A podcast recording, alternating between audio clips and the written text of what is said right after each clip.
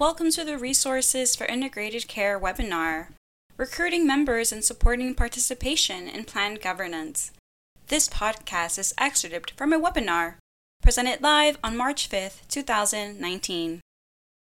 In this podcast, Michaela Arsenault, Project Coordinator for the Central Oregon Health Council, will discuss strategies for supporting and recruiting members in planned governance.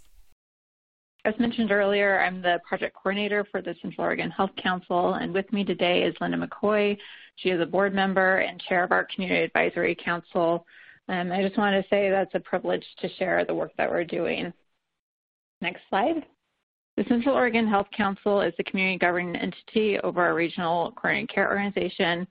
Oregon established coordinated care organizations in 2012 CCOs are locally governed accountable care organizations that provide comprehensive and financially integrated care for the Medicaid population in Oregon. There are 15 CCOs distributed regionally across Oregon. This includes PacificSource Community Solution serving Central Oregon. Next slide, please. The Health Council was established in 2011 as the governing entity for Pacific Source Community Solutions. PacificSource Community Solutions serves approximately 48,000 Medicaid beneficiaries in Central Oregon. Of those, about 1,600 also have Medicare. The Health Council gives Pacific Source Community Solution members a voice at the table through our Community Advisory Council and also a seat at our Board of Directors, closing the distance between consumer experience and the healthcare administration. Next slide, please. Oregon requires that the majority of the CAC be Medicaid beneficiaries or their caregivers or family members. Oregon also requires representation from each county government served by the CCO. On our CAC, we have 11 total members, including six consumer members. We have representation from persons with disabilities, public health, school districts, behavioral health, and Latino communities, just to name a few. Each CAC member serves three-year terms. We have monthly meetings that rotate around our region for easier access. So most of our members attend in person. We do provide a call-in and video conference option.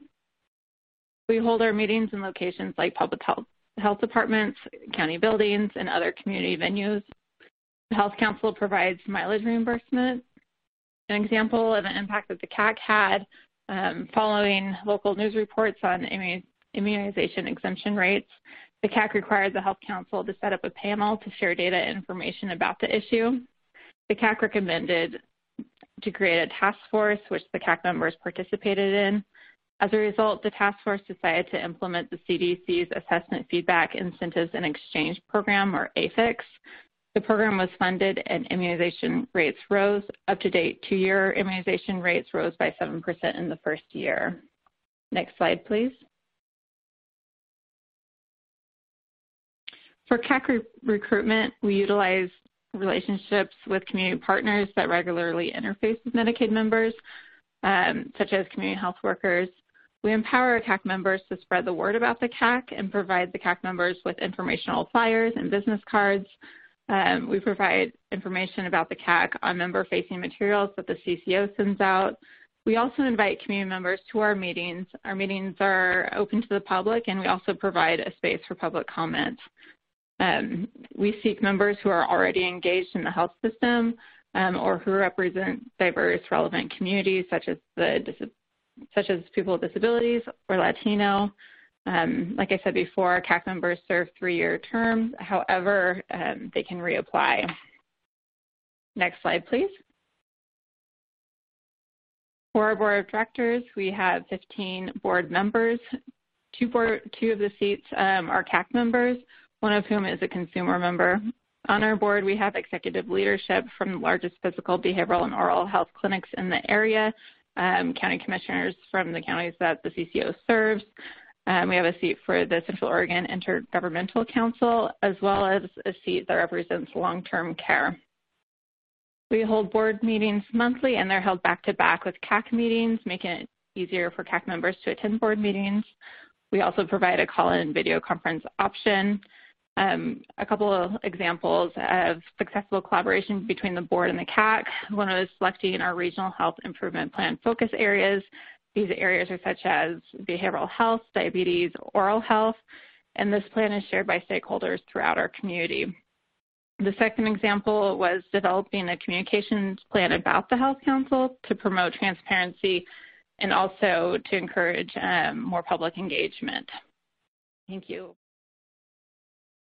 Thank you for listening. This podcast is presented by the Lewin Group and is supported through the Medicare and Medicaid Coordination Office at the Centers for Medicare and Medicaid Services. MMCO is dedicated to helping beneficiaries enrolled in Medicare and Medicaid have access to seamless, high quality health care that includes a full range of covered services in both programs. To support providers in their efforts to deliver more integrated and coordinated care, MMCO is developing technical assistance and actionable tools based on successful innovations and care models. To learn more about the current efforts and resources, please visit our website or follow us on Twitter for more details. Our Twitter handle is at integrate underscore care.